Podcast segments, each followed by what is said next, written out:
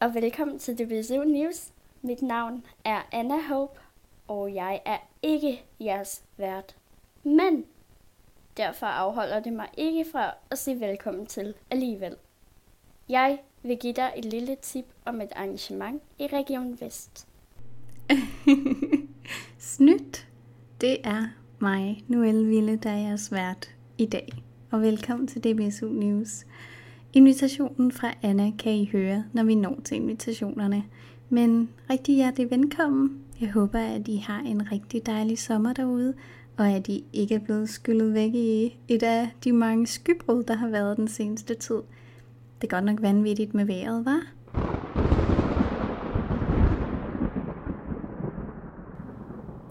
Men jeg håber, I sidder godt, og måske har en dejlig kold et eller andet, som I sidder og nyder i den svedende varme. Og øhm, så lad os da ellers bare kaste os ud i det. Der har været en masse spændende arrangementer den seneste tid siden sidste DPSU News. Og vi har en, en del arrangement feedback og stemningsrapporter og optagelser fra, fra nogle af arrangementerne, som jeg synes, I skal høre. Så lad os da bare kaste os ud i det første, som er Anna, der har interviewet Christian Bundgaard omkring sommerskolen. Det kommer her. Så har jeg fået Christian Bundgaard fra Dansk Blindesamfund med. Hej. Hej, Anna. Vi, øh, vi skal jo snakke om det her med sommerskolen, og hvorfor man egentlig skal tage afsted, og hvad er det, der er så mega fedt ved en sommerskole. Jeg har jo selv været med, og øh, der mødte jeg også dig, Christian. Jeg var ikke så gammel. Vi, øh, vi laver en masse spændende ting øh, på sommerskolen. Hvad er det noget af det, vi laver her? Jamen altså, og først og fremmest selvfølgelig, øh, tusind tak, fordi jeg må, øh, må være med og øh, fortælle lidt for, om sommerskolen. Altså, man kan jo sige, det er jo en, det er jo en sommerskole, der var en uges tid, øh, hvor vi øh, mødes, øh, blinde og svagsynede børn og unge fra, øh, øh, fra hele landet, ikke? Mellem, sådan cirka mellem 7 og, og 17 år. Og øh, så øh, er konceptet jo det, at det er udeliv, så øh, man skal bo i telt øh, og bo sammen med nogle andre, som har et synshandicap ligesom en selv. Øh, og så skal man være med til øh, og, øh, at overleve, kan man sige. Altså være med til at lave lidt mad og vaske op. Altså der er sådan nogle pligter, og hvis vi må tænde bål, det måtte vi desværre ikke i år på grund af tørke, så kan man også hjælpe lidt til der med at hente brænde, eller øh, altså sådan sørge for, at, at, at, at, at, at, at bålet kører, selvfølgelig med kyndig vejledning af de voksne. Øh, og, øh, og så har vi en masse hvad hedder det, aktiviteter, øh, som, som vi skal lave i løbet af ugen, og øh, det er særligt øh, fysisk øh, aktivitet. Øh, vi, øh, øh, vi har sådan øh, gennem nogle år for Dansk Blindsamfunds side øh, støttet sommerskolen lidt mere, og det har vi blandt andet også gjort under forudsætning af, at vi skal blande lidt mere fysisk aktivitet ind i, ind i, ind i det, vi skal lave i løbet af sådan en uge. Og, øh, så vi vil ja, gerne have mere idræt. Ja, det, det kan man godt sige. Ja. Eller i hvert fald du ved, øh, fysisk aktivitet. Det skal jo ikke være ja. konkurrence nødvendigvis, eller hvem kan gøre dit og dat hurtigst, eller højst, eller længst, men, men at vi prøver at inspirere øh, øh, hinanden, og, og især de unge mennesker, til at finde glæden ved at, røre sig. Der nåede også lige, mens jeg gik der. Øh, jeg tror, det var mit tredje, fjerde år måske. Jeg har været der i ni år cirka. Øh, der kom der triathlon. Mini-triathlon. Hvorfor valgte I det? Øhm, ja, altså det, det er godt, du spørger til det, Anna, fordi øh, det var faktisk lige året før, jeg selv fra Dansk Blindsamfunds side øh, kom med øh, første gang. Og der fortalte øh, de to, som, som arrangerede øh, sommerskolen dengang, at, at man havde haft minitriathlon på der i 2012. Og jeg tænkte, det skal vi simpelthen... Øh, det er en fed, fed øh, aktivitet, det skal vi vedligeholde. Øh, det er selvfølgelig lidt med at være hurtigst, øh, men der må også godt være en enkelt konkurrence, hvor vi konkurrerer lidt mod hinanden. Øh, men jeg synes, den er god, fordi øh, det kræver, at man så også ligesom, øh, hvis man vil prøve at kvalificere sig til finalen om fredagen, skal løbe lidt, man skal cykle lidt på en tandem, og man skal svømme lidt. Og det er sådan tre gode øh, måder at røre sig på, som jeg tænker, øh, øh, det, det, det kan vi godt øh, have brug for som blinde og svagsynede, ikke? Så, så, så, så vi har sådan en, en lille gennemgående ting, som vi nu har haft i snart 10 år. Øhm, og det er en lille uskyldig konkurrence om fredagen, der tager en, en times tid at afvikle. I år tog det lidt længere tid, fordi nu har vi nemlig besluttet os for, at vi kører både et drenge- og et pigeheat, så der er lidt flere, der kan være med, og sådan så de øh, yngste piger ikke skal konkurrere mod drenge på en 16-17 år. Så, så, så det bliver lidt mere fair, men det er selvfølgelig en fordel at være blandt de ældste alligevel, ikke? Men, øh, men så skal man kun konkurrere mod, øh, mod pigerne, og drengene skal kun konkurrere mod hinanden. Det er jo som man er i sådan nogle grupper øh, opdelt. Øh, jeg kan godt sige, at jeg selv har været lidt rundt omkring, øh, hvad er det for nogle grupper? Altså, hvorfor har man de her grupper? Hvorfor er man ikke bare alle sammen sammen? Øhm, jamen, det, det er man ikke, fordi det, det er simpelthen for, for uoverskueligt, når man skal have øh, lave mad over bål og have teltpladser og så videre, så videre. Så det, selvom der bor mange grupper på Refsnes-skolens, øh, eller synes han Refsnæs' sportsplads, så, så er det meget godt, at der er lidt, øh, lidt orden i kaos, hvad, hvad angår, hvor store øh, forsamlinger man har, kan man sige. Så vi, vi, deler, vi deler eleverne ind øh, øh, sådan cirka øh, 10-12 stykker i hver gruppe. Det var maksimum i år på grund af, af corona. Og så bliver man så inddelt efter efter øh, alder, sådan så at, øh, man kan sige, i år, der var så det, tilfældigvis gruppe 1, der var de yngste, og øh, gruppe 5 og gruppe 6, øh, det var så de, de to ældste. Der var mange øh, i, de, i den ældste hvad kan man sige, kategori, så øh, vi var nødt til at dele dem i to grupper, så der var en ren drengegruppe og en ren pigegruppe. Men det er lidt tilfældigt, det afhænger lidt af, hvor mange hvor mange, hvor mange der er. Sådan, altså, øh, at, at, at, at, øh, altså, hvis der er rigtig mange, der er lige ved at være færdige med sommerskolerne, ikke? altså være op i 15-16 års alder, så er det godt, at man skal dele dem i to grupper. Er der rigtig mange små nye, som er startet, så kan det også godt være, at man skal have to grupper der. Men, men at, øh, princippet er, at, at man sådan bliver, øh, kommer i gruppe efter alder, så man er sammen med nogen, der er nogenlunde jævnaldrende med en selv. Så man er ikke delt op efter syn og udfordringer, som det var engang? Øh, nej, altså øh, mere, blandt andet også fordi vi ikke kunne bruge øh, Stavsgård som bopæl øh, i år, hvor vi typisk har lavet en gruppe for, for helt blinde. Øh, nej, det, det, det, det, det havde vi ikke i år, men det, er også, det afhænger også sådan lidt af, hvem, har, hvem er med, hvor gode er folk til at finde rundt, og kan vi indrette tingene, så, fordi jeg er selv blind, og jeg må sige, at det der med at finde rundt på en sportsplads, hvor der står 500 telte og mange barduner og sådan noget, det er ikke så let. Nej, det var jo skueligt. præcis.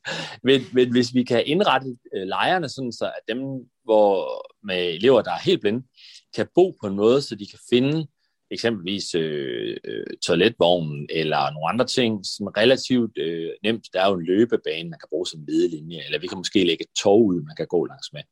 Hvis vi kan finde ud af det, så, så er der sådan set øh, frit slag i forhold til, at, og, og, og selvom man er, er, er helt blind og kan have, svært, eller kan have sværere ved at at finde rundt, hvor der kun er græs, jamen, så er der sådan set ikke nogen problemer i, at, og, og at vi er i, i hvilken som helst øh, øh, gruppe.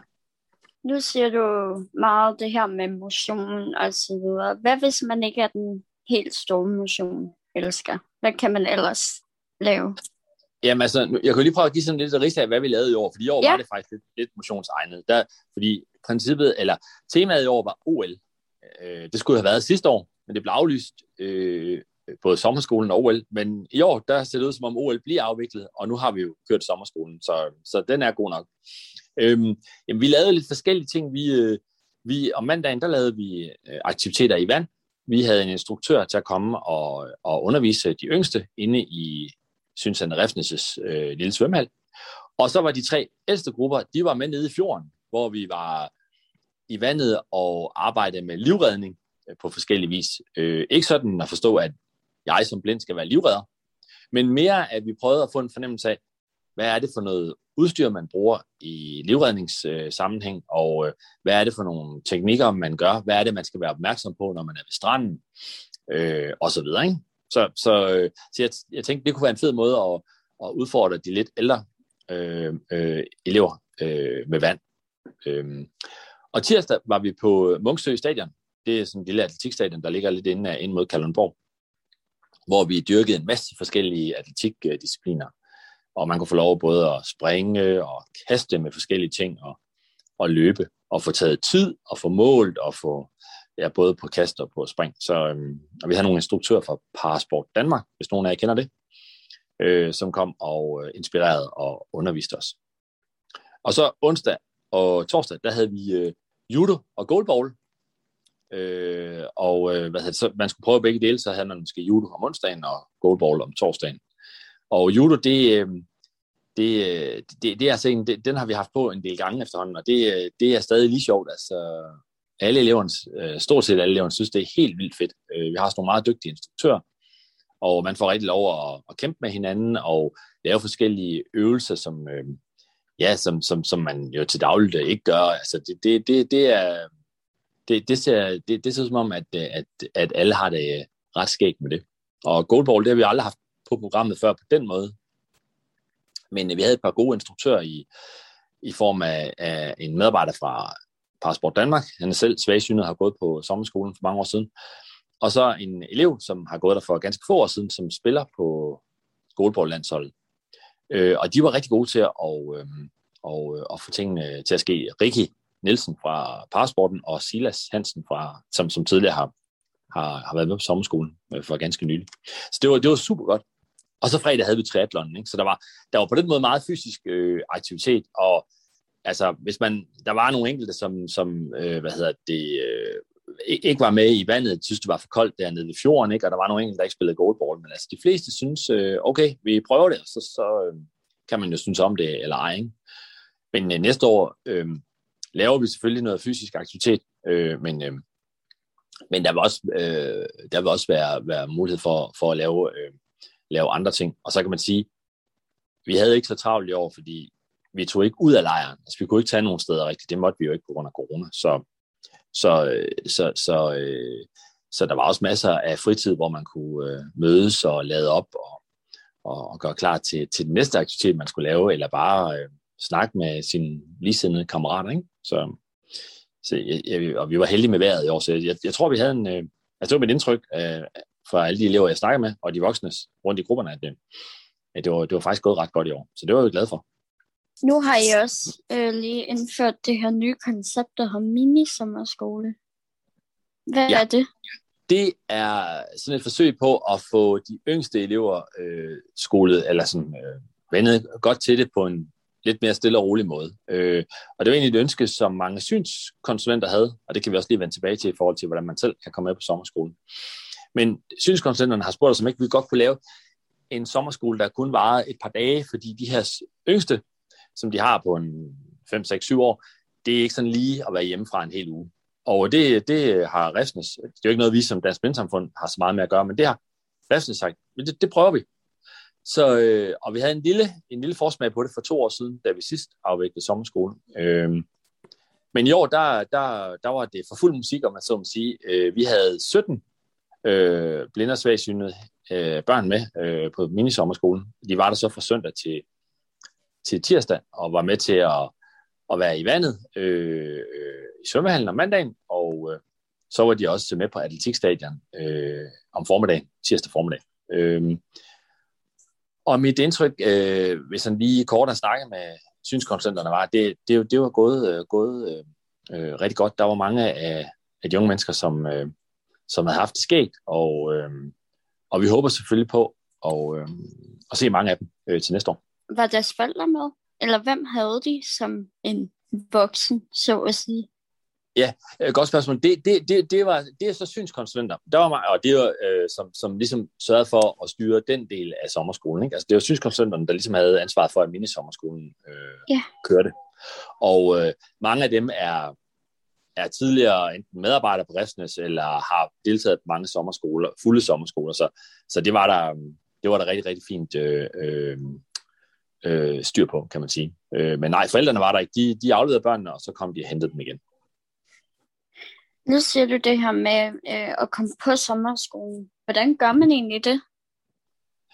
Jamen, det er jo noget, man øh, hvad hedder det, kan gøre enten ved at kontakte Refsnes eller kontakte sin, sin synskonsulent så, får man, øh, så kan man få en invitation. Så det er sådan set åbent for, for alle blinde og, og svagsynede børn og unge, øh, kan man sige. Øh, det, det, det, man skal bare være, altså, man skal være sådan en, en, en, en vis grad af selvhjulpenhed, ikke? Altså, øh, og, øh, Men det er sådan noget, man lige kan snakke med sin synskonsulent eller med resten som i forhold til, er det, en god, er det en god idé for mig i forhold til, hvad jeg, hvad jeg skal kunne? Og det er jo ikke, altså, det er jo ikke alverden, man skal kunne. Så, så, så det tænker jeg, øh, øh, vi, kan sagtens, vi kan sagtens være flere.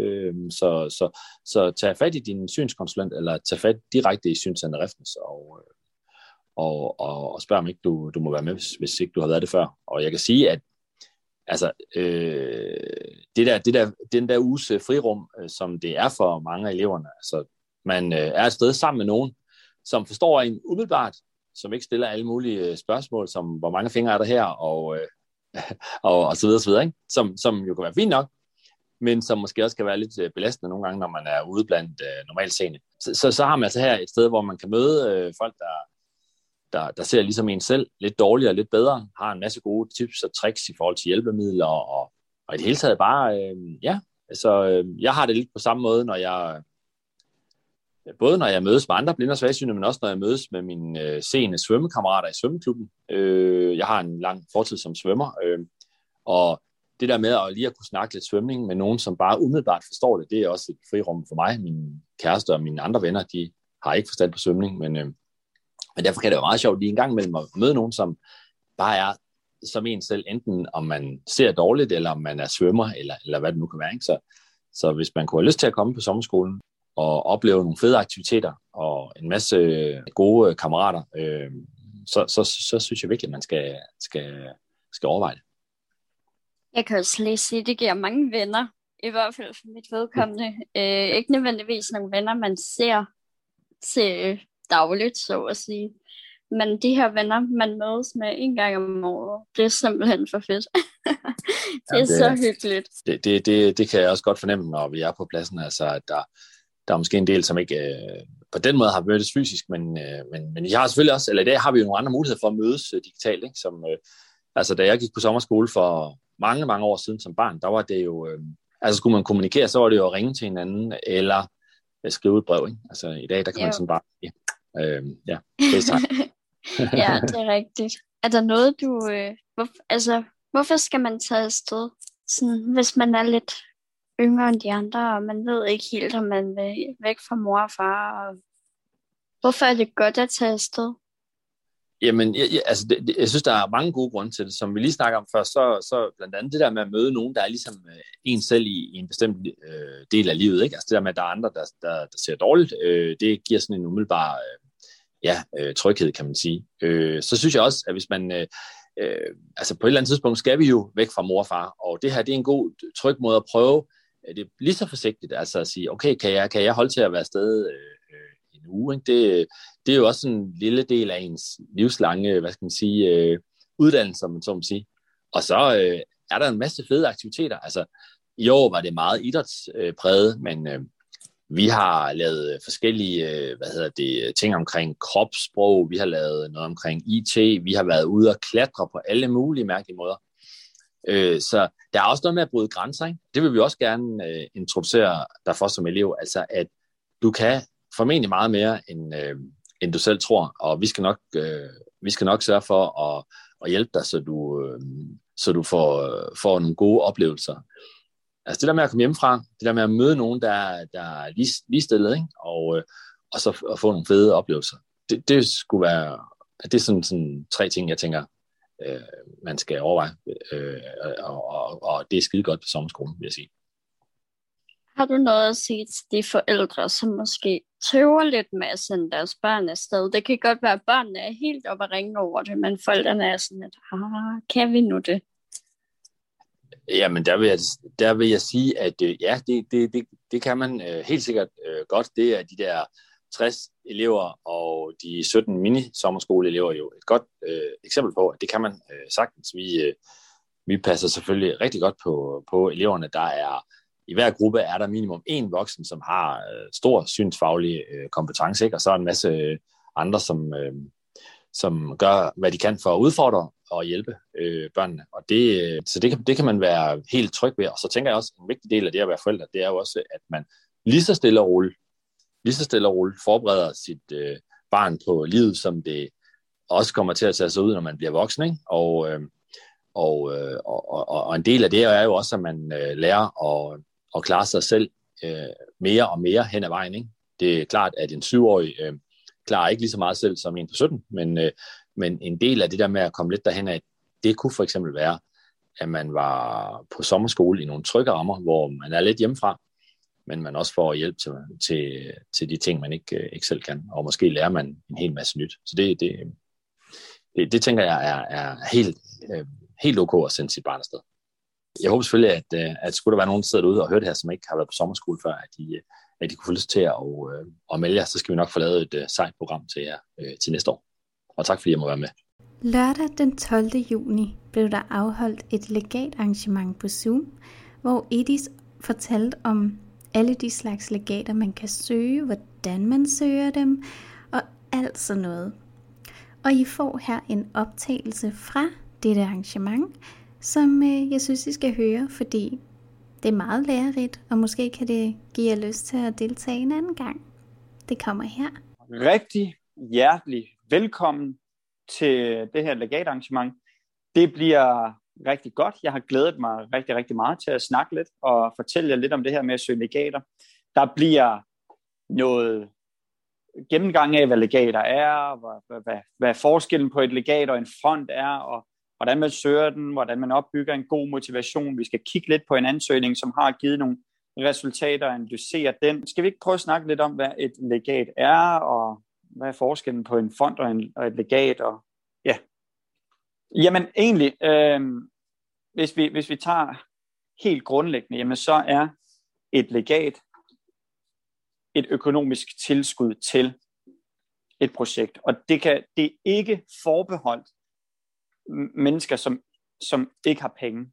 Så, så hvis, hvis du, det, det er ikke kun sådan, så jamen, sidder du med en, en lille pension, eller er du på kontanthjælp, eller lignende, så, er det, så, så, så kan du søge en masse legater. Det kan du selvfølgelig også, men sidder du og, og er ingeniør og har en løn på, på 40.000, så kan du også søge legater. Så, så i, i, i den grundlæggende form, så er et legat et økonomisk tilskud til, til, øh, til et projekt. Og, øhm, og, og, og det, øh, som sagt, så, så, så kan de her legater søges til ja, næsten alle formål. Hvis, hvis du kan argumentere godt for, hvorfor du skal have de her penge, jamen så, så kan du søge legater til næsten alt. Hvad er så en fond? Jamen en fond, det er, øh, der, det, det, det er lidt mere, det kan være lidt mere langhåret, men, men der, der er jo lidt forskellige definitioner af en fond. Det kan være en erhvervsdrivende fond. Jamen så er det, så er det simpelthen så er det en, øh, en fond, som, som, som har nogle erhvervsmæssige aktiviteter, og så en del af deres afkast, som de har årligt, det deler de så ud til forskellige projekter. Hvorimod et legat, det, det er, det er en, en, en rig person, som ikke har vidst, hvem man skal testamentere det her, de her penge til, og så har de sagt, jamen hvert år, så, så, skal, der, så skal der deles noget ud af de her penge til, til det og det formål. Så det er sådan set den, den grundlæggende, grundlæggende definition af, hvad et legat er, og hvad en fond er, og, og hvad forskellen er på de her to. Se, øhm, legater kan være meget, meget specifikke. Øh, det kan være sådan noget med, at, øh, at ja, øhm, du skal bo i, øh, i, i, i Thy, og der skal du bo i 20 år, og så skal du være øh, efterkommer af en, af en grev, grev Gustavsen. Altså det kan være meget, meget, meget, meget specifikt. Og derfor så gælder det også om, når, du, når, når, når I skal søge penge til et, et projekt eller et legat, jamen så skal det være, så, så skal I forsøge at, at finde de her legater, der er meget, meget specifikke. Man behøver ikke at gøre det, men, men, men hvis I gør det, så, øh, så, så giver I også jer selv en større chance for at, at få nogle, nogle, øh, et økonomisk tilskud. Fordi hvis, hvis I vælger at søge et legat fra nogle af de her bredere områder, så, øh, så, så er der også rigtig, rigtig stor konkurrence. Og, øh, og det siger jo sig selv, selvfølgelig så er der jo flere, der søger det her. Og her får I så Marias' og Edis' kommentarer i forhold til at være arrangører og oplægsholder på dette legatarrangement. Jeg synes, det var rigtig fedt at stå som arrangør af legatarrangementet.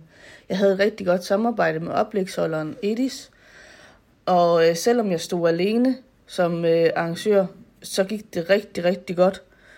Øh, vi havde øh, både deltagere på Zoom, og der var nogen, der deltog fysisk, og det fungerede også bare rigtig godt. Jeg kan klart anbefale andre at prøve kræfter med at arrangere et arrangement i DBSU. Det giver en personligt rigtig, rigtig meget. Hej DBSU. I hører Edis, og øh, jeg befinder mig lige nu i Barcelona, på stranden Barceloneta. Måske kan I høre bølgerne. Nå, men jeg vil egentlig bare lige sige rigtig mange tak for et super godt legatarrangement. Øhm, der var god stemning, masse gode spørgsmål, og det lød til, at deltagerne var godt tilfredse med det udbytte, der nu engang var. Jeg synes i hvert fald, det var rigtig fedt at dele ud af min viden, og øh, jeg håber da, at vi kan gentage succesen på et andet tidspunkt. Rigtig god ferie til alle jer derude, og vi øh, tales ved, og I skal selvfølgelig altid være velkommen til at skrive til mig, hvis I skulle have nogle spørgsmål omkring legater. Vi ses, og have det dejligt. I starten af juli var der motivationsarrangement, som blev afholdt på Fuldsangscenteret. Her kommer først noget af et oplæg af anna Sofie, psykolog fra IBOS. Da jeg fik at vide det her med, at lad os prøve at snakke lidt om motivation, så gik jeg så ind og slog motivation op i ordbogen. Definitionen den er, at øh, motivation er i psykologien et samlebegreb på forklaring på, hvad der bevirker menneskers psykiske og kropslige aktivitet. Ja, fancy beskrivelse. I virkeligheden kan det her kurs ned til at sige, hvad er det? Motivation er noget, der bevirker, at vi gør, som vi gør. Øhm, så for at, før vi, vi går videre ind i motivation, så synes jeg, at vi skal kigge på sådan en helt adfærd generelt. Øh, og adfærd kan vi jo øh, kort beskrive som alt det, vi gør. Øh, adfærd er både noget, som vi, øh, der er både noget ydre adfærd, og der er også noget indre adfærd. Øh, hvis nu man var en flue på væggen her i dag, og man så skulle analysere, hvad der skete, og gøre det ud fra adfærd, så var der nogen, der ville kunne sige ret tydeligt, at øh, der er en, der sidder og taler lige nu, fordi de kunne, det kan de jo se, og de kan jo høre, at, at min, altså, min mund bevæger sig, der kommer ord ud, eller hvis det var ikke en dansktalende flue, så ville de i hvert fald sige, at der kommer lyde ud, som må forstås som et sprog. Og når man så sidder og kigger rundt på jer, så sidder man måske og siger, at de gør ingenting, fordi i virkeligheden så er det jo ikke så meget. Så, så det, vi sidder og gør nu, det er at lytte. Og hvis man som fluen udefra sidder og kigger ind på det, så, så er det måske ikke, at man kan spotte en åbenlys adfærd. Men det, jeg egentlig vil frem til med det her, det er, at adfærd spænder vidt og bredt. Altså det kan både være det, vi meget hurtigt kan, kan jagtage, og så alt det her, det skjulte. Og det kan også være, at I samtidig sidder og tænker, sikkert en irriterende stemme, hun har, eller sidder og tænker, kan jeg vide, hvad det er for en kage, der kommer der klokken tre. Og alt det er jo også en form for adfærd. Det er jo de her tanker, der kører hele tiden. Så på den måde er vi nærmest altid i gang med en eller anden form for adfærd. Og noget, der er også vigtigt, at vi, vi får knyttet på det her til adfærd, det er, at adfærd tjener altid en funktion. Der er altid en grund til, at vi gør, som vi gør. Og øh, nogle gange, så, når man sidder som flue på væggen, så vil man se, om det, så er det måske ikke den mest tydelige øh, funktion, adfærden tjener, men der vil altid være en funktion. Der er sådan en model, som, som øh, jeg nogle gange arbejder ud fra, som jeg ved også nogle af mine kollegaer bruger. Det er den, der hedder en ABC-model. Det kan være, at nogen af jer stødt på den før. Og ABC-modeller kan jo være vidt og bredt, det er med på, men her inden for, for adfærd, så snakker vi om A som det, der ligger forud, og B som selve adfærden, og C som konsekvenser. Så hvis I forestiller jer sådan en, en række af begivenheder, der går noget forud, der sker en adfærd, og der kommer nogle konsekvenser ud for det. Øh, man kan sige, at alt det, der går forud, det er jo vores, altså det kan være sådan noget som vores erfaringer og vores værdier, motivation og ønsker og alt muligt. Så når jeg sidder her og, øh, og øh, taler, jamen hvorfor gør jeg det? Det gør jeg, for ja, jeg styrer ned, og der er nogen, der beder mig om det, men det er også fordi, jeg tænker, at det, er, at det jeg egentlig vil fortælle, det synes jeg er vigtigt. Så det er jo en af mine sådan en holdning eller værdi til det, jeg siger, at egentlig har en værdi, jeg formidler videre. Og grunden til, at I sidder her, er jo også, fordi I har et ønske om, måske har I et ønske om at lære nogle af de andre at kende. Måske har I bare et ønske om at komme ud i samfundet igen, fordi det har været lukket ned i over et år. Øh, måske har I et ønske om, at øh, mad, eller en viden om, at maden på Fuglsangcenteret er, er god. Det ved jeg ikke, jeg har faktisk aldrig spist Men jeg har hørt, at de har nogle gode sandwiches. Øh, så, så der er nogen, der siger, ah, så, så det, er måske ikke, det er ikke der, den her motivation til at være her øh, ligger. Øh, men der kan være mange grunde til, at vi gør, som vi gør. Og, øh, og det, det, som stedet i den her ABC står for, det, det er konsekvenser. Og det vi skal vide, det er, at det vi jo gør altid har en konsekvens. Ofte i vores, i vores adfærd, så er vi egentlig, altså så er vi styret af sådan to øh, former for konsekvenser. Der er, former, der er en konsekvens på kort sigt, og der er en konsekvens på lang sigt. Øh, det er der i hvert fald det, det meste adfærd, vi har. Og det er her, hvor vi nogle gange også kan blive splittet i de valg, vi skal træffe i. Hvad hvilken vej skal jeg gå? Fordi der er både noget, der sker lige her nu, og så er noget, der sker på sigt. For at gøre det, gøre det lidt mere konkret, så kunne jeg jo, et eksempel, jeg plejer at give, det er, at det, så nu, nu regner det godt nok, men lad os sige, at bikini-sæsonen er lige rundt om hjørnet. Og jeg tænker, at jeg vil egentlig gerne have en bikini-krop.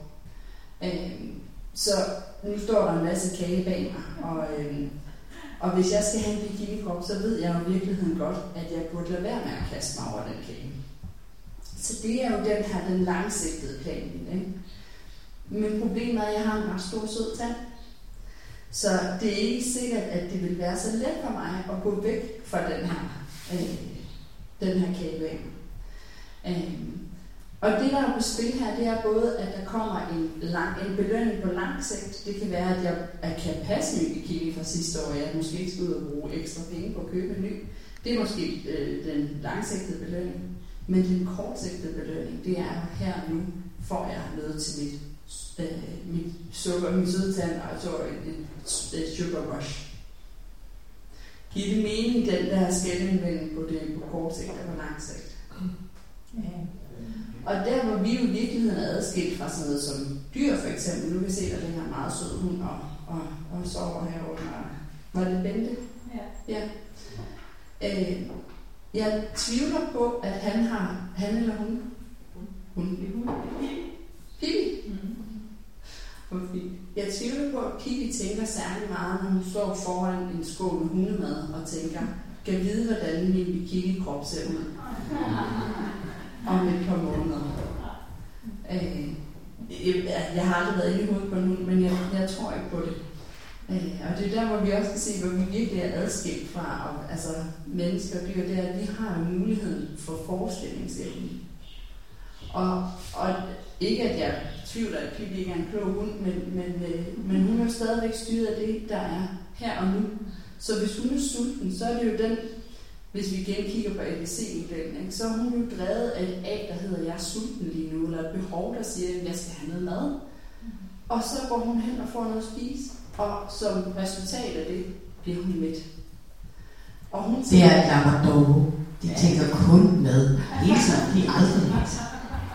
Og så er det dårligt eksempel, jeg kommer Nå, men så kan det være, at Pippi altid tænker, at der er mad og bliver ved med at spise. Ikke? Men helt sikkert så forestiller Pippi sig heller ikke, og måske er det også det, hun forestiller sig, ikke? at øh, når maden er tom, at der kommer noget mere. Så det kan være, at det er det, der også styrer hende, at hun hele tiden spiser noget mere, hvis der er noget mere.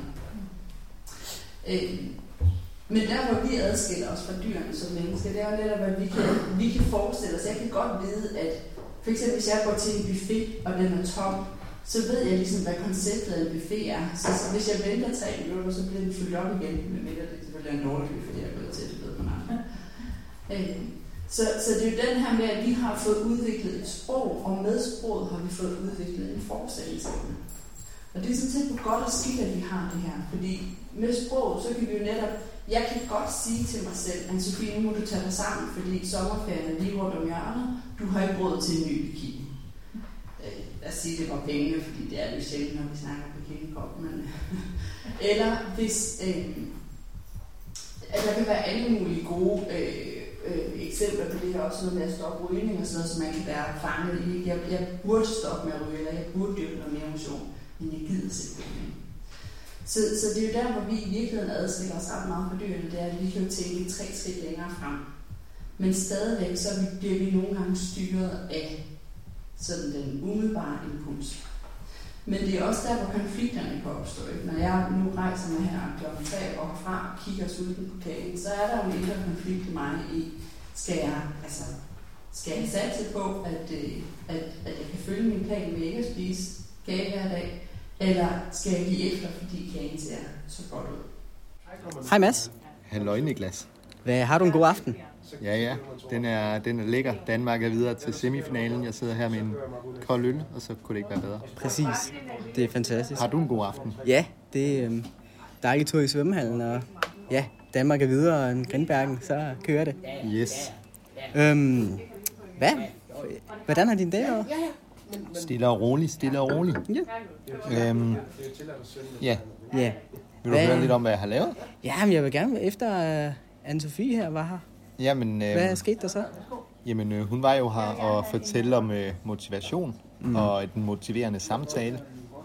Hvorefter vi, øh, vi havde en øh, walk and talk, hvor vi øh, ja, gik og, og, og snakkede om nogle ting, som åha, nogle ting, som vi synes var svære, som vi sprang ud i alligevel.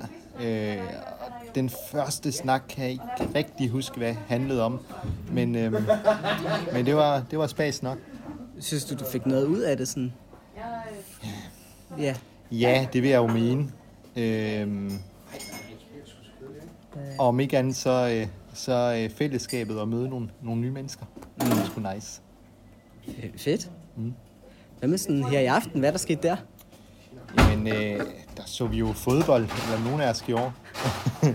øh, sammen været i svømmehallen. Ja, I var ret fraværende under aftensmaden. ja, men vi skulle følge med. Det var vi nødt til. Øh, ja, hvad ellers? Så har vi øh, spillet noget, eller leget noget quiz. Ja. Øh, hvor man skulle øh, gætte bynavn. Ah. Ja, hvor... Øh, ja, det ved jeg ikke, hvor... hvor, hvor øhm, man ville have omskrevet bynavnene lidt, så for eksempel eksplosiv hane, det, blev, det, det jo så Bangkok. Ja, det er den eneste, jeg kan huske. øhm, wow. Så, så det er jo godt nok. Det var, det var godt nok. Ja. Mm. Så det har alt i alt været en god aften. Ja, det vil jeg sige. Det vil jeg sige. Det var godt. Så her i morgen, er det noget med, at vi skal sælge ud af vores kompetencer? Eller sådan vores... Ja, ja, det tror jeg, det stod i hvert fald på programmet. Ja. Føler du dig klar til det? Ja. Det var godt. Jeg håber ikke, der er udsolgt. Nej, det håber jeg fald. Må vi se, om vi har noget, vi kan byde ind med? Ja, det er det. Ellers Ja. så finder vi på noget. Ja. Kom op med et eller andet. Ja. Så øh, det skal nok blive godt. Præcis. Ja. Tak fordi du var med. Det var så lidt. En varm sommerdag var Mohammed og jeg ude for at interviewe Jonathan, som er en af dem, der står bag appen Naviblind. Og hvis du ikke ved, hvad det er, så kan du høre mere her. Vi er taget ud her i øh, det dejlige sommervejr for at sidde indenfor i en lejlighed i Valgøse. Jeg sidder her sammen med Mohammed og Jonathan og Katrine. Så kan jeg lige tilføje, at øh, Jonathan fra noget, der hedder Naviblind. Og det er det, vi skal snakke lidt om i dag. Jonathan, kan du lige kort præsentere dig selv? Jo, goddag. Jeg hedder Jonathan. Jeg er medstifter af virksomheden Naviblind, som jeg har stiftet sammen med Per Friis, og vi laver et hjælpemiddel til blinde og svagsynede til navigation. Øh, Oprindeligt så er jeg faktisk uddannet øh, forsker, så jeg har sådan arbejdet med forskning inden for bioteknologi. Øhm, Og så har jeg i nogle år også arbejdet med patentrådgivning, hvor jeg har hjulpet virksomheder med at få patent på deres opfindelser. Øhm, og det var blandt andet, imens jeg forskede lidt, og imens jeg arbejdede som patentrådgiver, at jeg ligesom udviklede den her idé til Naviplan. Øhm, og så endelig her i november var det, der startede jeg fuldtid på at arbejde på Naviblind, for ligesom at gøre løsningen færdig. Kan du fortælle lidt om, øh, altså hvad er? Naviblind? Naviblind det, det er et hjælpemiddel, som består af en, en app og et GPS-tilbehør. Og sådan appen, den guider en meget præcist rundt udenfor.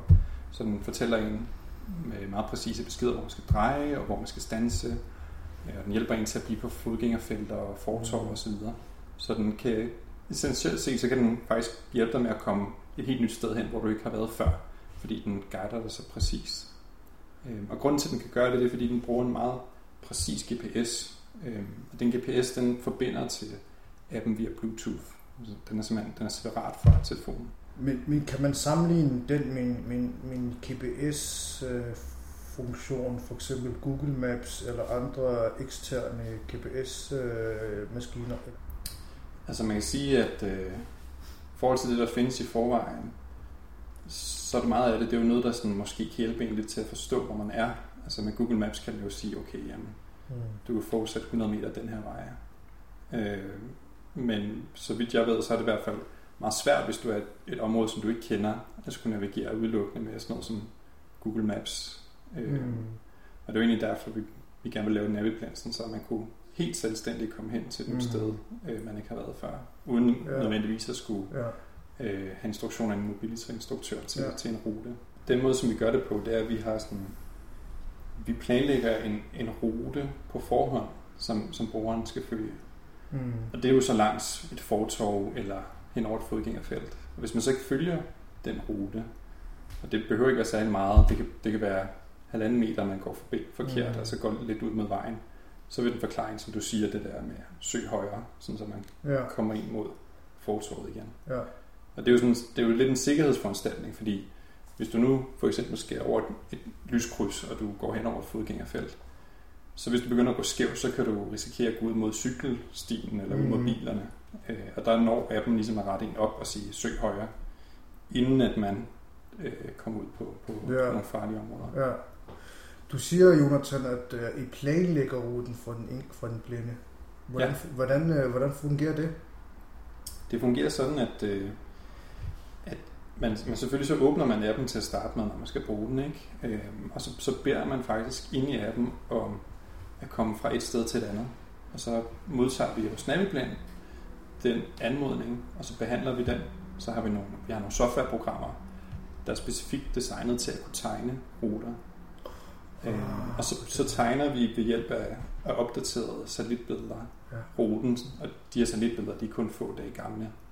Sådan så, at man kan komme udenom, hvis der eventuelt er vejarbejde eller nogle andre ting, som er anderledes, end det plejer at være. Mm. Øh, og så fordi vi har de her meget nøjagtige billeder, øh, satellitbilleder af ruten, så kan vi også lave en meget detaljeret rute, hvor vi ligesom kan forklare alle de her små detaljer, som er nødvendige Mm. for, at man kommer sikkert igennem trafikerede Mm. områder. Så det vil sige, at I tegner ruten for øh, den enkelte, og så sender ruten via appen. Det gør vi, ja, lige præcis. Sådan det fungerer i praksis. Lige præcis, så når, når ruten er tegnet færdig, så bliver det så delt med brugeren. Okay. Øh, og det er jo selvfølgelig kun første gang, at man gerne vil have en bestemt rute, at mm. der så skal tegnes. Så kan man jo altid genbruge den igen bagefter. Og den kan også deles med andre brugere. Mm. Så for eksempel hvis det er en rute fra, ens, fra stationen hjem til, til en selv, så kan man øh, dele den med ens ven, som så også kan bruge ruten til at komme til en. Ja. Øh, eller det kunne være for eksempel, at øh, inde i appen, der kommer også til at være en masse ruter, som er offentligt tilgængelige, sådan så for eksempel hvis man gerne vil gå rundt i en park, eller rundt om en sø eller andet, så vil der ligge en rute, sådan så den kan hjælpe en øh, Mm. rundt på de ruter. Mm. Lidt senere, så skal vi ud og teste øh, appen, men kan du sådan for, forklare lidt om de forskellige dele, man skal bruge? Altså, der er en app, man har på telefonen. Er det det eneste, man skal bruge? Man skal også bruge øh, det eksterne GPS-tilbehør. Øh, og det er den præcise GPS, der gør, at det virker. Er det sådan noget, man går med i hånden, eller hvad er det? Det er, det er faktisk udstyret i en, i en øh, hat, og vi har så valgt, at den første version, at det skal være en kasket. Og grunden til, at, at det sidder i en hat, det er på grund af den måde, som, som teknologien virker på. Vi har prøvet sådan at placere det på en skulder, eller lægge den i en lomme osv., mm. øh, men det giver ikke den der præcision, som er nødvendig for, at man kan, kan have alle de her funktioner, vi gerne vil prøve på at lave. Altså en anden, en anden ting er selvfølgelig placeringen af antennen, og Mm. der er en lille antenne, som følger med GPS-tilbud, der sidder inde i selve hatten. Den er ikke synlig. Mm. Øh, og det samme er, resten af GPS-udstyret er ikke synligt. Det sidder inde i selve hatten. Øh, og, og den GPS-antenne, den sidder op på toppen af hovedet, hvor den ligesom har udsyn til alle øh, Mm. satellitterne. Hvis den nu sidder på skulderen, så Mm. kan hovedet jo være i vejen. Ja, ja. Eller hvis den ligger nede i lommen, kan, kan, være, Ja. kan hele kroppen nærmest være i vejen. Ikke? Så, Man kan vel sige, at det er meget, altså det er et meget oplagt sted, den er placeret, egentlig. Ja. Det er indbygget i hatten. Ja. Altså, så den har bedst mulig udsyn til. mm. Så, så bare for at opsummere, så består løsningen, kan man sige, af tre dele. Den ene del, det er selve den eksterne GPS, GPS-apparat, og en anden del, det er iPhone, øh, eller telefonen, øh, appen, og den tredje del, det er kasketten. Det, det er også vigtigt at forstå, at hatten ligner en helt almindelig kasket. Øhm, så selve GPS-udstyret, det sidder jo bare inde under hatten, hvor man ikke kan se det. Mm. Så når man går rundt på gaden, så vil det ligne en hvilken som helst anden person, der har en kasket på. Okay. Okay. Så man kan faktisk se apparatet. Nej, du vil faktisk prøve den på her. Jeg har en, Ja. ja. en udgave klar til Ja. det her. Det vil jeg gerne. Til lytterne vil jeg lige sige, at øh, den sidste jeg så, jeg mærkede af GPS-apparatet, det var ret stort. Det her, det er virkelig, virkelig blevet ret lille. Ja. Det er vildt at, det er vildt at lige opleve, synes jeg. Det er den, det er sket- den der er nyeste sket- udgave. Der er sket meget. Ja, Altså den sidste GPS-model, jeg mærkede, der havde jeg også sådan en, en øh, lille boks oven på øh, hatten. Ja. Og ja, lige nu sidder den lille boks så i højre side, mm. hvis Mm. jeg har skyggen foran mig. Så jeg vil sige ret usynlig. Ja, hvis man man, ikke ved, den er der. man kan næsten ikke mærke, at den er der. Det er det. Sådan en lille firkant. Sådan, hvordan, Ja. kan man, hvordan kan man beskrive øh, størrelsen, Niklas? En rektangulær boks, lidt større end, det ved jeg ikke, måske to tændstiksæsker. Ja, jo, det er faktisk øh, en lille æske. Ja, en sådan en det- pastelæske eller en fancy. Ja, ja, ja, ja. Jeg tror, du... En øh, fancy pastelæske med vibrationer. Til helt noget andet, Jonathan. Øh, kan du fortælle lidt om din rolle, øh, den rollefordeling, I har, øh, dig og Per? Ja, så Per han er appudvikler, øh, og han har 30 års erfaring med softwareudvikling. Så han har lavet appen, øh, han har også tidligere arbejdet hos DR og Apple og hos Microsoft. Han har også meget erfaring med tilgængelighed og sådan noget, så han, han har arbejdet på lignende teknologier før. Mm. Øh, så han, han står for den del af det. Han, han har også stået for at udvikle det software, vi bruger til at tegne ruterne med, og hele sådan, systemet, der holder styr på brugere og ruter og så videre. Mm. Så han har lavet hele, hele baggrundssystemet også. Okay. Og så jeg, jeg står for sådan forretningsudvikling og for, for Produktudvikling også. produktud. Altså også hardwaren har jeg også øh, stået for at sørge for, at, øh, at den blev lavet, som vi gerne vil have det. Øhm, Mm. Og så står jeg selvfølgelig også, altså alt der har med forretning at gøre. Så jeg har også sørget for, at vi har fået funding og så videre til, til virksomheder, så vi har Ja. kunne have råd til at kunne udvikle de her elektronikdele. Ja. Ja, det er godt. Jeg tænker lidt, at øh, jeg er sådan, i hvert fald meget nysgerrig i forhold til, hvordan øh, ideen opstod med Naviblend. Ja. Kan du, kan du fortælle lidt om det? Ja. Øhm, oprindeligt så havde jeg faktisk en, en anden idé til, til, øh, til blinde og svagsynede, og øh, det gik egentlig ud på, at hvad kan man sige, det var en form for et hjælpemiddel til at finde ud af, hvad der var rundt omkring i, i nærheden. Mm. Mm. Øhm, og fordi jeg gerne ville prøve den her idé af, så kontaktede jeg Emil Bus, som jeg kender igennem øh, min søster. Hun har gået i gymnasium med ham, og det skal lige sige, at Emil han er så født blind, så han, øh, så, og det vidste jeg jo så godt, så jeg tænkte, at øh, det var meget godt lige at se, om, om den idé, jeg havde, om den gav nogen, gav nogen mening. Ja. Og så prøvede vi hurtigt den idé af, og det, det, gav, det, det gav ikke så meget. Men så, så snakkede jeg med ham, om hvad han havde andre problemer, og han, han var ved at flytte ind til byen, øh, fordi han skulle læse på universitetet, og han skulle lære en masse nye ruter til at kunne købe ind og komme på, øh, gå hen til campus på universitetet selvfølgelig, og komme andre steder hen. Så det var en, lige pludselig en lidt større opgave, og dengang der vidste jeg slet ikke, altså, hvor, hvor mange ressourcer det tager, det der at skulle lære så mange nye ruter og komme hen til et nyt sted. Øh, Og jeg kunne simpelthen ikke forstå, hvorfor der ikke ligesom bare var en, en app, som, som bare kunne gøre det for en, ikke? Sådan, så man, man bare blev guidet rundt og blev hjulpet til de steder, man gerne ville hen til. Øh, Fordi vi andre, vi kan jo bare åbne Google Maps, og så kan vi jo, kan vi jo gå hen til, hvor vi har lyst til, og så videre. Så, egentlig, så, så var det egentlig det, der satte det i gang, og derfor så ville, så ville jeg gerne lave sådan en, den der app, der bare mangler, altså til at man bare kan komme ud af døren og gå hen til der, hvor man har lyst til. Ikke? Mm. Så lavede vi en meget, meget tidlig udgave, hvor at jeg fjernstyrede en telefon og sådan noget. Det var lidt noget fiksfaks. Men Det kan jeg godt huske. men det, det demonstrerede princippet, og vi fandt ud af, at det var noget, der sådan godt kunne, kunne hjælpe folk. Øhm, og så derfor gik vi i gang med at lave en, et rigtigt produkt. Mm. Og så senere så, så fandt jeg Per, fordi jeg selvfølgelig havde brug for at få udviklet en rigtig app. Øhm, og det er så to og et halvt år siden nu, eller sådan noget, at, at Per og jeg vi startede virksomheden.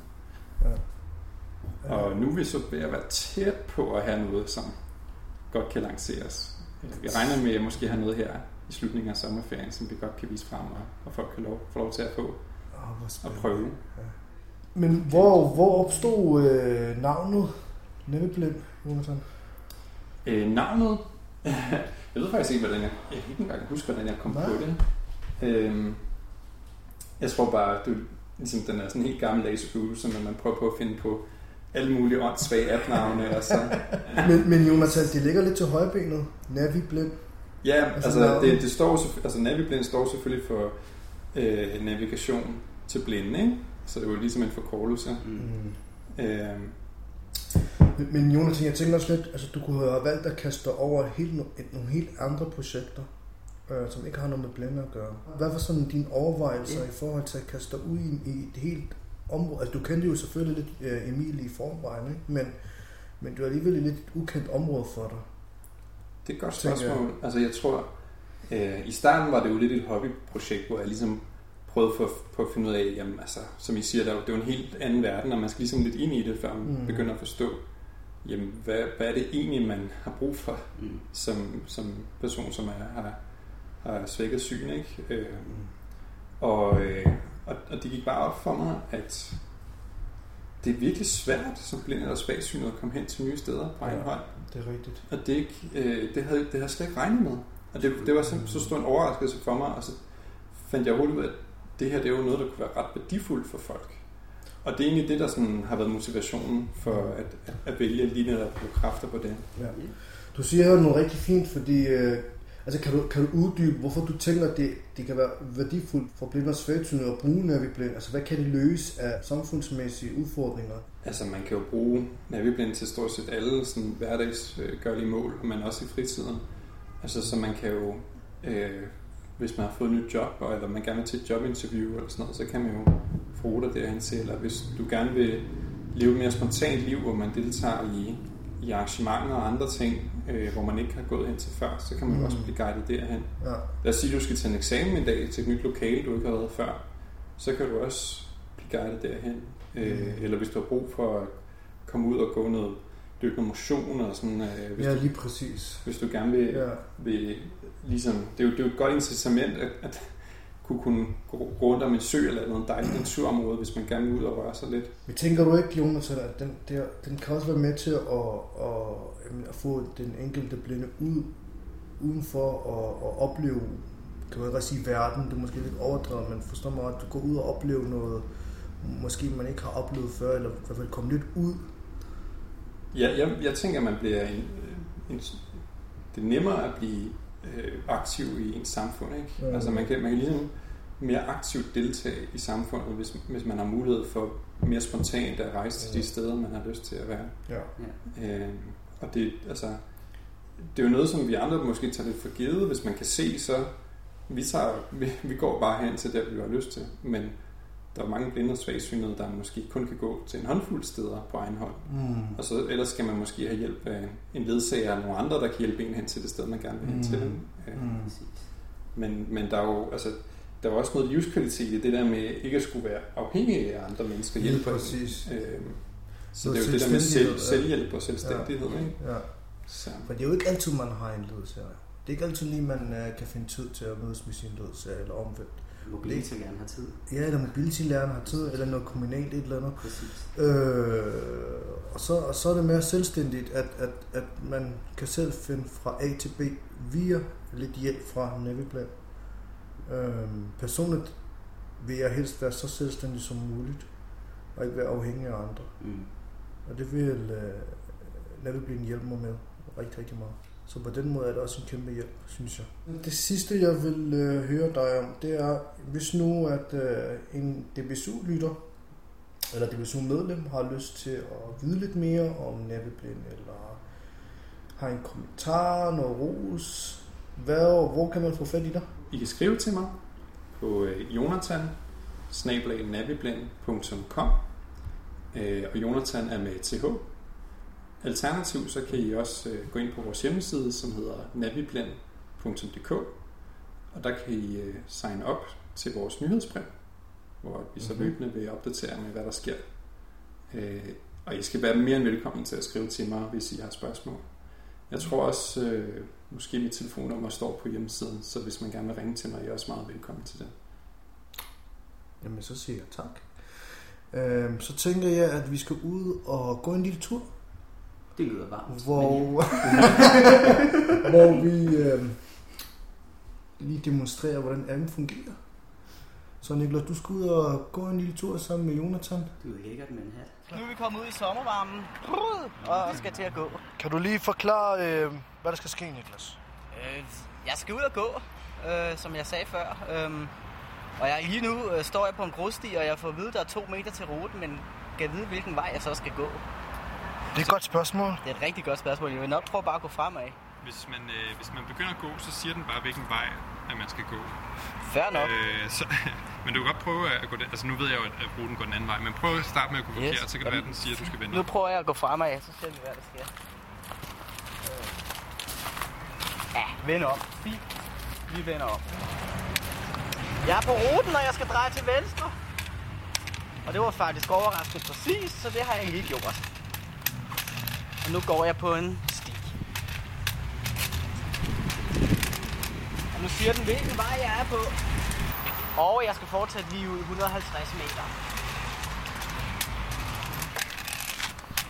Og nu er de 150 meter blevet til 100 meter. Så man får faktisk at vide, hvad, hvad 50 meter, hvad du skal, næsten. Indtil videre, ja. Ja. Prøv for sjov at gå til højre ud mod vejen, så se, hvad der sker. Jeg kan lige prøve at se, hvor langt jeg skal mod højre. Nu står jeg på kantstenen, og jeg går mod højre. Okay, jeg er cirka kommet en meter ud fra kantstenen. Jeg kan nå kantstenen med min stok.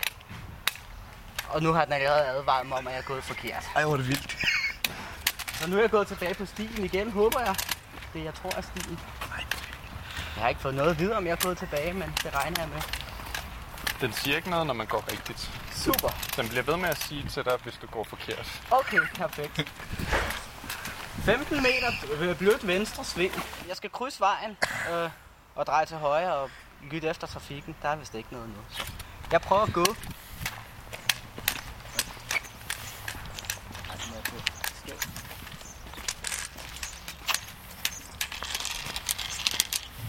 Drej til højre. Jeg- Nå, nå, nå, nå. Hvad får du at vide, Jeg Niklas? fik lige at vide, at jeg skulle søge mod højre. Du kan også prøve for sjov at sådan gå helt over på den anden side af vejen, så prøv at se, hvad der sker. Så prøv at gå forkert med vilje, ikke? Søg kraftigt mod højre. Ja, nu har jeg så fået at vide, at jeg ikke følger ruten. Ej, det er ikke så godt. Hvad gør du så? Den siger, at jeg skal vende om. Jamen, skal vi ikke øh, høre efter, hvad den siger? Jamen, den, det sagde, at den skulle vende om, Ja, så man må vi hellere, så må, ruten. hellere gøre, så hvad må vi hellere hvad den- gøre, hvad den siger. Og nu skal jeg gå en meter lige ud, og nu er jeg på ruten. Så faktisk, hvis man nu har dårlig øh, stedsans, ikke? så er det ikke noget problem, Jonathan. Nej, overhovedet ikke. Så får man, øh, det kan man godt have som blind nogle gange. Altså, det, Så det er en kæmpe hjælp. nu kom. Altså, de er dejligt konkrete, de meldinger, den giver. Det er fantastisk. Mm. Også bare, at der skal så lidt til. Det, det, der er tricky, det er, at vi skal lave noget. Det er lige præcis rigtigt det der med, at der skal ikke så meget til, Ja. for at der kommer en besked.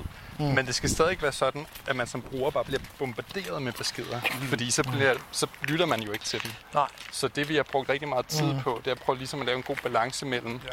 at man får beskeder, når det er nødvendigt, men at man også får beskeder ret hurtigt. Ja, så der skal være en Øh, balance. ja. Det giver god mening. Jeg tænker lidt, hvad hvis jeg går uden til en aften, og der kommer en eller anden fuld og, og, får lyst til at dreje mig rundt, og så er jeg helt retningsforvirret og går den modsatte vej. Ja, prøv det. Ja, det tænker. God idé. Okay, den sagde allerede nu, jeg skulle vende. Og hvor mange skridt havde du gået? To og en To og en halv. Så det kan den også. Så sådan en forvirring, det, det ser ikke ud til at opstå her. Nej, fedt. Det var faktisk ret lidt. Og så har vi lavet det sådan, når man så rammer den rigtige retning igen, så ser den fortsat lige ud. Præcis, det er det selv også. Hvad sker der, Niklas? Ja, det der skete, det var, at jeg kom til at gå ud af ruten. Øhm, Okay. og så startede det med at sige, at jeg skulle søge kraftigt mod højre, og så øh, søgte jeg åbenbart ikke kraftigt nok, og så rettede den mig ind, og nu ligner det, at jeg er på ruten igen. Super. Og nu øh, var der en meddelelse. Jeg har ikke helt hørt, hvad den siger, men jeg regner med, at jeg skal fortsætte lige ud. Nå, jeg skal søge højre. Fedt. Ah. Og nu er jeg sgu tilbage ved noget destination. Nu er vi tilbage, hvor vi startede. Fedt! Er vi det? Ja. Ej. Åbenbart. Så hvis du går frem, så kommer du hen mod døren. Hvad tænker du, Niklas, om det? Det er sgu fedt. Um, Ja. Ja. Hvad, hvad tænker du, hvad var det, der var fedt ved det? Jamen det, der er jo fedt ved den, det er jo den, altså, præcisionen af meddelelserne. Så snart man går en lille smule forkert, så bliver man nærmest øh, dirigeret tilbage. Altså, man må nærmest ikke gå forkert. Altså, det, det, det, det, Det kan næsten ikke lade sig gøre. Nej. Og du prøvede jo at gå lidt, for, øh, lidt forkert et par gange. Ja, ja, og så bad den mig jo om at ja, få, mig t- altså, så få den mig jo tilbage, kan man Ja, sige. ja. Øhm, og, jamen det, og det er det, der er så fantastisk ved den. Mm. Øhm, ja, igen er det... Det kan den også, kan man sige. Ja. ja. Men fedt. Ja. Øh, jeg tænker, det var interviewet, og så vil jeg sige tusind tak til dig, Jonathan, for at du har lyst til at stille op. Jamen velbekomme. Det var super sjovt at have på besøg og sjovt at prøve det sammen med jer. I starten af juli måned blev der afholdt et sankearrangement, lidt ligesom det I også hørte om i sidste DBSU News. Her kommer der lidt stemning og lidt samtaler fra det her arrangement, som Mohammed har stået for. Nu er vi i gang med at sanke hyben. Der har du, øh, der har du fat i en rølling. Man skal passe på, fordi at øh, man kan stikke sig på planten. Kenneth, har du stukket dig? Ikke endnu. Og der er også... Men jeg har øh, fat i en, der kan stikke. Hvis I finder Hvad var det, vi skulle have fat på? Hybenbladen, tror jeg. Var det dem, der, der kunne stikke? Nej. Den kan også stikke. Styk, stikker hybenbladene. Øhm, Øh, Johannes, er det ikke et hybenblad der? nej, det var det ikke. Jeg ved ikke, hvad det er, der vokser der. Det ved jeg. Har du fundet hyben, Lasse? Men du kan mærke, man kan mærke det meget tydeligt på stillingen. Må jeg se? Den der. Jeg må mærke. Stikker. Den stikker, det er den her. Ja. Så skal jeg tage Du skal jo plukke den. den der? Ja, men vi skal jo have lidt, Ja, øh, vi skal lave jeg har lyst til at Jeg har fat i et blad her. Ja. Er det det? Hjemme. Ja, det er, men, men det vi gerne vil have, det er jo øh, blomsten. Så du skal ligesom mærke på dem, og så skal du se, om du kan finde sådan en, en dejlig silkeblød øh, blomst. Jeg kan fortælle dig, at der er noget lidt foran, lidt længere fremme, og så lidt længere nede. Ja. Kenneth. Kan du finde nogle øh, Er blomster? det en, den er gammel, så eller hvad er den der? Ja, det, Hvad så, Lasse? er det sjovt, Lasse? Ja, ja. Jeg sender ham til det beskidte arbejde. Nu, øh, Vi er ankommet til Ry for et stykke tid siden. Øh, Lasse og jeg, og nu har vi mødtes med blandt andet Kenneth og de andre divisorer fra Regional Vest. Kenneth, skybrud, forsinket mad, lidt besværligt med telt. Vi kom lidt skævt ind, men hvad, hvad tænker du i forhold til det? Jeg tænker, at vores timing har, øh, har været lige på. vi, øh, vi når jo lige at komme hertil og, øh, og, og begynder at stå til derop. Øh, og, og lige pludselig så står det bare ned med skybrud øh, i, hvad, var det en halv time måske? Eller? Ja. ja. Og vi nåede lige ind i øh, teltene. Ja. Ja. Og, og, og nu har vi så sendt et øh, hold op efter at købe nogle øh, madting, og det er jo fordi, at hvis vi skal slæbe på alt mad, vi skal have med, så er det jo rigtig, rigtig tungt. Ja. Øh, så vi, vi prøver ligesom at skrue ned, så vi ikke har så mange kilo på ryggen. Lige præcis. Øh, og så har de købt lidt, så vi kan få noget aftensmad med lidt lækre ting, som øh, Mohammed og Lasse jo øh, bidrager godt til, fordi de har jo madsynet. Ja. Og, og er super kreative med, hvad passer godt sammen. Tak. Ja, vi, vi, vi prøver i hvert fald at, at inspirere jer alle Og sammen. det er jo- det er jo super Og vi har taget noget ramsløst salt med. Det passer jo godt til vores tema. Øhm, så det skal nok gå godt. Men til gengæld vil du ikke sige, Kenneth, at humøret er i top, og de sociale samvær er i top. Det lader os ikke slå ud alle de udfordringer, vi har mødt endnu. Nej, der skal meget mere til. Så, øh, så vi håber bare, at, øh, at det fra nu af holder tørvejr, ja. så vi kan få lavet god aftensmad og, øh, og strække benene øh, uden vægt på. ja, lige præcis. Lasse, min ven. Det er anden gang, du deltager til et DBSU-arrangement, som ligger helt i Jylland. Øh, og vi har begge taget vejen fra København. Faktisk tre gange, hvis man skal øh, til dagene. Hvorfor er, du, hvorfor er du kommet i dag? Jamen, jeg er kommet i dag. Igen, kan man så sige. ja, igen. Øh, jamen igen, fordi jeg synes jo, det er et rigtig godt arrangement, det her vi er i gang med nu, med hvor vi skal ud og samle ude langs øh, en strand i morgen. Øh, og så også fordi vi jo faktisk skal sove i telt. Det kan jeg godt lide sådan noget. Så det bliver meget spændende.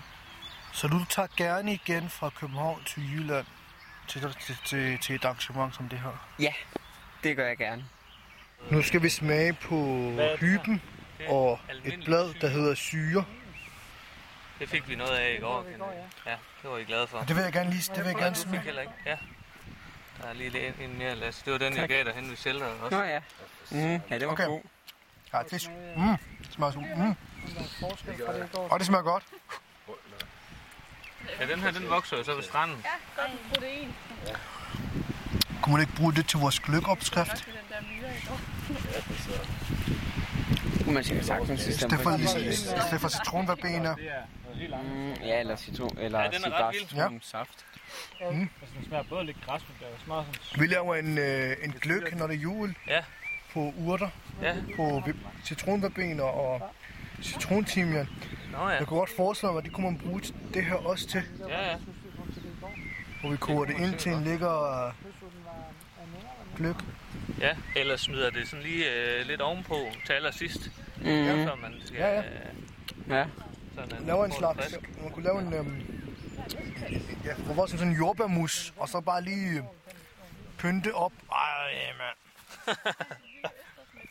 Skal vi ikke have sådan et, uden, næsten lave sådan et udendørs køkken, og så bare gå amok Så bare med- gå helt amok. Ja, mand. Så kan jeg bare løbe rundt og finde planter, og så kan I Ja. bare øh, prøve at få dem til at smage ordentligt. Og sådan er det også lidt med, med den her, øh, som hedder mjødeurt. Mjødeurt? Ja. Så, øh, Den fra vikingetiden, eller hvad? ja, det skulle man næsten tro, men mjøde, det laver man jo af, det laver man jo sådan set af honning. Vil du have et blad, Kenneth? Det vil jeg meget gerne have. Hmm, der var du. Du kan også få- Der er masser. Der er alt det, du kan spise. Ja, Eller har tør har lyst til.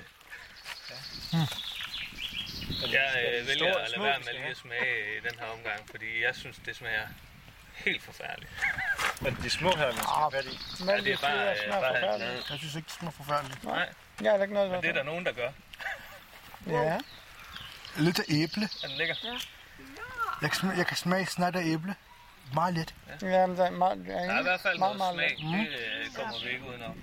Men du holder den også på tungen, ikke? Mm. Ja, det gør jeg. Og lidt agurk. Mm. Nu er nok måske fra stranden over, måske. Men der er, der er lige sådan... Jo, jo, jo. Ja, ikke? Så er det ikke kun mig, der... Jeg synes bare, den er lidt svær, fordi man skal lige... Øh, den har virkelig meget Man skal det virkelig have fokus på det. Det, det der, der tør... Hvad hedder det? Det der tør tunge ud. Ja. Vi er i tog igen, og det er torsdag, og vi er på vej til Horsens for at møde de andre DBSU'er fra Regional Vest. I dag skal vi igen mødes med Johannes, og Lasse, hvad øh, skal der ske i dag? Øhm, jo, der skal ske det, at øh, vi skal ud og fiske, øhm, men uden krog. Og det bliver meget, altså jeg glæder mig vildt meget til at prøve at se, hvordan det fungerer, når man ikke har et øh, syn. Ja, fordi det der med at fiske uden krog, det lyder lidt som om, at det ikke kan lade sig gøre, men det siger øh, Johannes, at det kan. Ja. Så det glæder jeg mig også. Og hvad, hvad, skal vi håbe på, at vi fisker? Rundfisk. Vi er i gang med at klargøre fiskestængerne lige nu. Og se, Kenneth, du er allerede klar. Jamen, øh, jeg er ved at få mine striber på for anden gang her. Fordi første gang, så, øh, så har jeg ikke bundet hende godt nok. Nej. Og er du klar til at fiske? Øh, når jeg får en bundet fast Lige her så øh, skal vi lige øve nogle kast, så vi ikke øh, taber striberne i havet. Så er vi klar. Så er klar. Er du spændt? Det er jeg i hvert fald. Jeg er jo, øh, man kan sige, at det der er specielt ved det her, det er jo, at vi har ikke nogen krog på. Så vi kommer ikke til at fange hinanden heldigvis. Eller folk, der går forbi. Nu er vi flyttet hen til øh, vandet, hvor vi øh, fisker, eller øh, starter med at fiske. Øhm, og nu vil Lasse fortælle, hvad han gør. Øh, når, øh, processen. Og vi fisker uden krog. Så Lasse, er du klar til at forklare, hvad man gør? Og jeg håber, at vi kan høre suset, når man kaster. Det er simpelthen fantastisk. Øh, ja, øh, jeg står nu her med en fiskestang, som jeg har gjort klar til at kaste. Jeg står sådan faktisk øh, med, fiskestang i venstre hånd, og så holder jeg lidt højere op på den, altså lidt længere fremme af fiskestangen med, med højre hånd, hvor jeg har fanget linen med min pegefinger. Øh, og jeg står sådan med fiskestangen over højre skulder, sådan lidt bagud, så jeg kan kaste den fremad. Med at lave et lille sving i kroppen, hvor jeg sådan drejer lidt mod venstre. Sådan. Og så skal vi jo trække den hurtigt ind her. Hvorfor skal man gøre det? Det er, fordi Altså linen? det er, vi er ude at fiske hornfisk. Hornfisken, den svømmer ret hurtigt. Den er faktisk, den svømmer faktisk 60 km i timen. Oh, derfor? Det kan den nemlig i hvert fald. Okay. Så, og den også, vi fisker uden krog, så vi fisker med sådan, ja, vi fisker med noget, der hedder en stripper. En stripper, ja. Og den kan hundfisken godt se, når den øh, svømmer. Ja, og det er, øh, den tror, det er en, noget, der hedder, eller en fisk, der hedder tobis. Ja. Øhm, og den måde, den slår tobisen ihjel, det er ved, at, øh, at den dasker til den, så øh, det er bevidstløs. bevidstløs, og så æder den. Ja. Og der er også lidt krog der, Mohammed, lidt længere ned. Der er sådan tre krog. Der har du også krog. Er det ikke sådan noget, man Det kan krog der? Er det Jo, krogene? det er bly. Det, Mohammed, det du har fat i, det er til det sådan at fange noget, ørder med. Det er sådan en blink. Okay, nå, er det specielt til året? Nej, Vi er jo... Rigtig godt fast. Kan du så mærke, det er sådan en gummi? Ja. Jeg ved ikke helt, hvad den Johannes, den her, er det ikke sådan en, øh, der er nogle fisk eller et eller andet, der har sig på? Eller? Nej, det er, øh, det er sådan en øh, blyklods. Det er til at sørge for, at konen den synker ned i vandet. Den er bare meget, meget, meget lille i forhold til i gamle dage. Ja, men der er, der er, for, der er forskel. Jeg har... Hvor gammel er du? til Den der, den er lidt tung. Jeg skulle lige til at sige, hvor gammel er du lige? Jeg er far. I de gode gamle dage. Så er man gammel nu. Ja. Det er tit, det vi hører fra. Den der, den tror jeg, den er, den, den er til geder, den der. Den er? Ja. Det er sådan en øh, så vil de se den der, så hopper de på, og så tager den her den. Ja, så den, der, den har form som en fisk, ikke også? Og så øh, geden, det er jo en rovfisk, så, så øh, prøver den at, Ja. at, at sluge hele den der lille fisk. Og så, øh, Så er det og krogen, så, der tager. og så er det krogen. Hvad er det her? Det er sådan en prop. Øhm, Nå, ja. og det er, øh, det er sådan til det, til Det det gode, øh, det det i, i de gode gamle dage, der dognede man, der var man jo der, doven, når man fiskede, som kan Nå. øh, ej, men så, har man, så sætter man en krog på, øh, så er sætter man en krog på linen, Nå. og så har man en prop på, sådan at den bliver øh, flydende. Ja, ja. Og så noget af det der bly til at synke, få den til at synke ned. Ej, hvor og så har du ligesom en dybde, hvor du Ja. har en krog. Ja, ja. Ej, hvor sjovt. Og så skal man jo have noget mading på, som, øh, Ja, ja, okay, ja. ja, som, den, som, som dufter og, øh, Ja. og som kan tiltrække fisk. Og så er det blevet tid til invitationer. De vil blandt andet blive præsenteret af arrangørerne selv. Så lad os bare kaste os ud i dem. Landsforeningen af forældre til blinde og svagsynede afholder Camp Natur og Vand den 27. til 29. august i Silkeborg. Camp Vand og Natur har til formål at få familier, der har børn og unge med en synsnedsættelse, ud i naturen og i vandet. Hele familien er velkommen, også unge over 18 år uden voksne. Børn og unge under 18 år skal være ledsaget af en voksen. På Camp Natur og Vand tilbydes kajak, kano, snorkling og svømning, samt motions- og sanseoplevelser i naturen. Der overnattes på et vandrehjem på stuer med 4-6 personer. Der er plads til maks 20 deltagere. Der er tilknyttet instruktører til kajak, svømning og snorkling. Alle deltagerne vil blive tilknyttet en instruktør. Fredag og lørdag vil vi opholde os i Søsportens Hus. Søndag vil vi blive guidet rundt på Himmelbjerg af en turistfører. Du er velkommen til at tilmelde dig hurtigst muligt og senest den 8. august på cso outlook.dk. Skriv øh, venligst Camp Naturvand i emnelinjen, og du skal oplyse navn, adresse, alder, mobil og mail på alle dem, der skal deltage. Pris for voksne er kun 500 kroner. Børn og unge under 18 år er gratis. Du behøver ikke medbringe udstyr og svømmeveste, det sørger vi for. Men husk badebukser, t-shirt, drikkedunk, solcreme og regntøj. Du kan læse mere på vores hjemmeside www.lfbs.dk. Hvis du har flere spørgsmål, kan du kontakte Claus Sørensen på telefon 50 81 80 48. Ha' en fortsat god sommer. Hej. Hej så alle sammen i sommervarmen. Jeg håber, I har det godt. For øh, her vil jeg lige break the news om, at vi øh, afholder aktiv september med start den 1. september. Men inden vi starter det, så vil vi meget gerne have nogle øh, aktivitetsforslag fra jer af. Så her skyder vi i gang i den første konkurrence. Og øh, det I skal gøre for at deltage, det er simpelthen bare at indsende for eksempel at sige, uh, I godt kunne tænke jer noget hjemmetræning hver torsdag fra 17 til 18 i september måned. Øh, det kan også være, at det skal være, at man skal gå 300.000 skridt i september for at øh, være, vinde et eller andet. Det kan også bare være de tre, der går allerlængst og ligesom dokumenterer det via Facebook eller mail. Men øh, alt det her må I meget gerne sende ind til et kontor, snablag, og så kigger vi jo på det. Jeg glæder mig til en super fed måned med jer, og jeg håber, I har haft en god sommerferie. Den 2. september bliver der afholdt forfatteraften i Bog og Idé, Bredgade Aalborg. Det har Region Vest valgt at lave et arrangement ud af.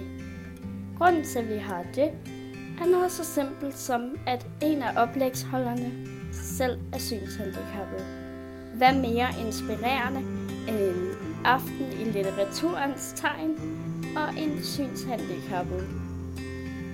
Emilie Sandbø er synshandicappet, gammel DBSU'er og har cirka 10% syn tilbage.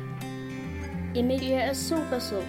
Og ja, jeg har snakket med Emilie om, hvordan det er at være Emilie.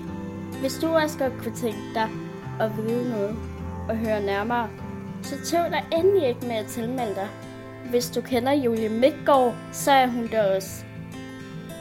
Jeg håber, vi ses, og du må ikke glemme din appetit. For vi skal spise på restaurant Sanja, hvor der både er lækre kødretter, sushi og ikke mindst lækre veganske retter. Der er noget for alle. En nærmere detaljeret invitation følger. Hold øje med alle DBSU's platforme. Så vil jeg give ordet videre til min medarrangør. Jeg håber, I har det godt. Hej hej. Tak, Anna. Og ja, jeg er også medarrangør på det her arrangement. Så jeg håber, at vi ses derude. Og ja, der kommer en detaljeret beskrivelse og invitation af hele arrangementet senere hen. Men jeg synes alligevel, at I skal melde jer til.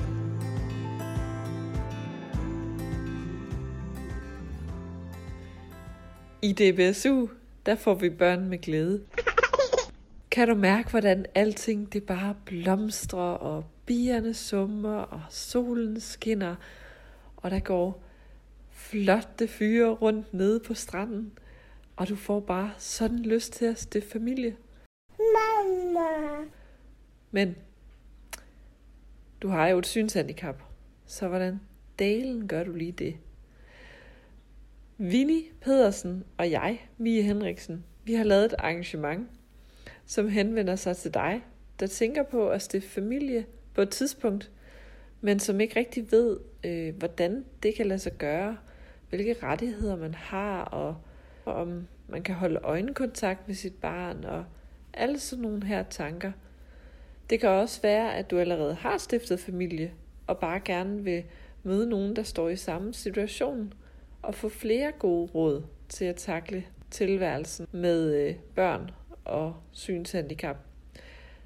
Det kan også være, at du bare er interesseret i emnet, og godt kunne tænke dig at høre noget om det, og ikke har planer om at stifte familie, så er du mere end velkommen. Det her arrangement, det finder sted i uge 42 fra den 22. til den 24. oktober 2021. Det koster 300 kroner at deltage, hvis man er enlig, og hvis man kommer som et par, så koster det 500 kroner. Og det er jo sådan, at øh, man er velkommen, også selvom ens partner er sene, så er den sene part også velkommen i arrangementet. Stedet er ikke fastlagt endnu, men så snart vi ved det, vil I få det at vide. Det vil være sådan, at øh, vi inviterer nogen, der kan fortælle om, hvilke rettigheder og muligheder man har som forældre. Vi inviterer nogen, som kan fortælle om, hvordan de i deres arbejde som synskonsulent hjælper familier, hvor nogle af parterne har et synshandicap. Så inviterer vi selvfølgelig også forældre, som kan fortælle deres historie om, hvordan de bare sig ad med at få de her små rollinger til at vokse op og blive nogle gode mennesker. Så der er masser at glæde sig til, og vi håber selvfølgelig, at I har lyst til at være med på det her spændende arrangement. Det er første gang, vi laver det i DBSU. Jeg glæder mig i hvert fald personligt rigtig meget til at være i det her rum sammen med jer, sammen med Vinnie og sammen med de her dejlige oplægsholdere. Så øh, vel mødt, tilmeld jer på tilmelding dbsu.dk eller I kan ringe til kontoret på 71 71 02 23. Hej hej! Kære DBSU'er, mit navn er Rikke Nielsen. Jeg er idrætskonsulent i Parasport Danmark. Dansk Blindsamfund og Parasport Danmark har i samarbejde med LFBS, DBSU, Fritid- og Kulturudvalget i Dansk Blindsamfund arrangeret en fantastisk idrætsweekend for unge med synshandicap. Kurset finder sted den 12. til 15. november på Fuglsang Centeret. Kurset henvender sig til unge i alderen fra 10 til 25 år. Skulle du falde lige uden for denne aldersgruppe, så kan du blive skrevet på venteliste, og så håber vi, der også kan blive plads til dig. Tankerne bag kurset er motion, sundhed og social samvær. Vi vil i løbet af weekenden prøve kræfter med forskellige idrætter, der henvender sig godt til unge med et synshandicap. Om aftenen vil der være oplæg af en blind tidligere elitesportsudøver og en diætist. Vi har erfaren og fagligt kompetente undervisere og oplægsholdere, som alle har stor erfaring i at undervise blinde og svagsynede. Samtidig er en vigtig del af kurset muligheden for at møde andre unge, der står i samme situation, som man selv gør, og finde nye venner og netværk i blandt unge. I kan finde invitationen inde på DBSU's hjemmeside under aktiviteter, og så gå ned på fælleskalender. Vi håber at se rigtig mange af jer på dette kursus. Og det var så alt, hvad vi havde at byde på i dag i DBSU News. Jeg håber, at I har nydt det, og husk, at I kan tjekke alle invitationerne inde på DBSU's hjemmeside under aktiviteter. Og så skal I vælge enten arrangementer eller fælleskalenderen. Men ellers, så vil jeg bare sige tusind tak, fordi I lyttede med. Og at I husker solcremen derude og bare passet på hinanden, ikke? Corona er jo stadigvæk en ting, men det begynder jo at se bedre ud nu. Det gør det vel på hver dag, der går, forhåbentlig. Men jeg håber, I får en rigtig fortsat dejlig sommer. Og så glæder jeg mig da bare til, at vi lyttes ved. Jeg vil gerne sige tak til alle, der har medvirket med bidrag og indslag. Kunne du tænke dig at få et bidrag med i DBSU News næste gang? Så skal det være sendt til os senest den 24. august 2021. Du sender dit bidrag til mediesnabelag.dbsu.dk eller ved at finde mig personligt på Facebook ved at søge Noel Ville E med to prikker over LLE, mellemrum W-I-L-L-E. Jeg glæder mig til at høre fra dig, for vi vil meget gerne have jeres bidrag med. Denne podcast var klippet og tilrettelagt af mig, Noelle Ville.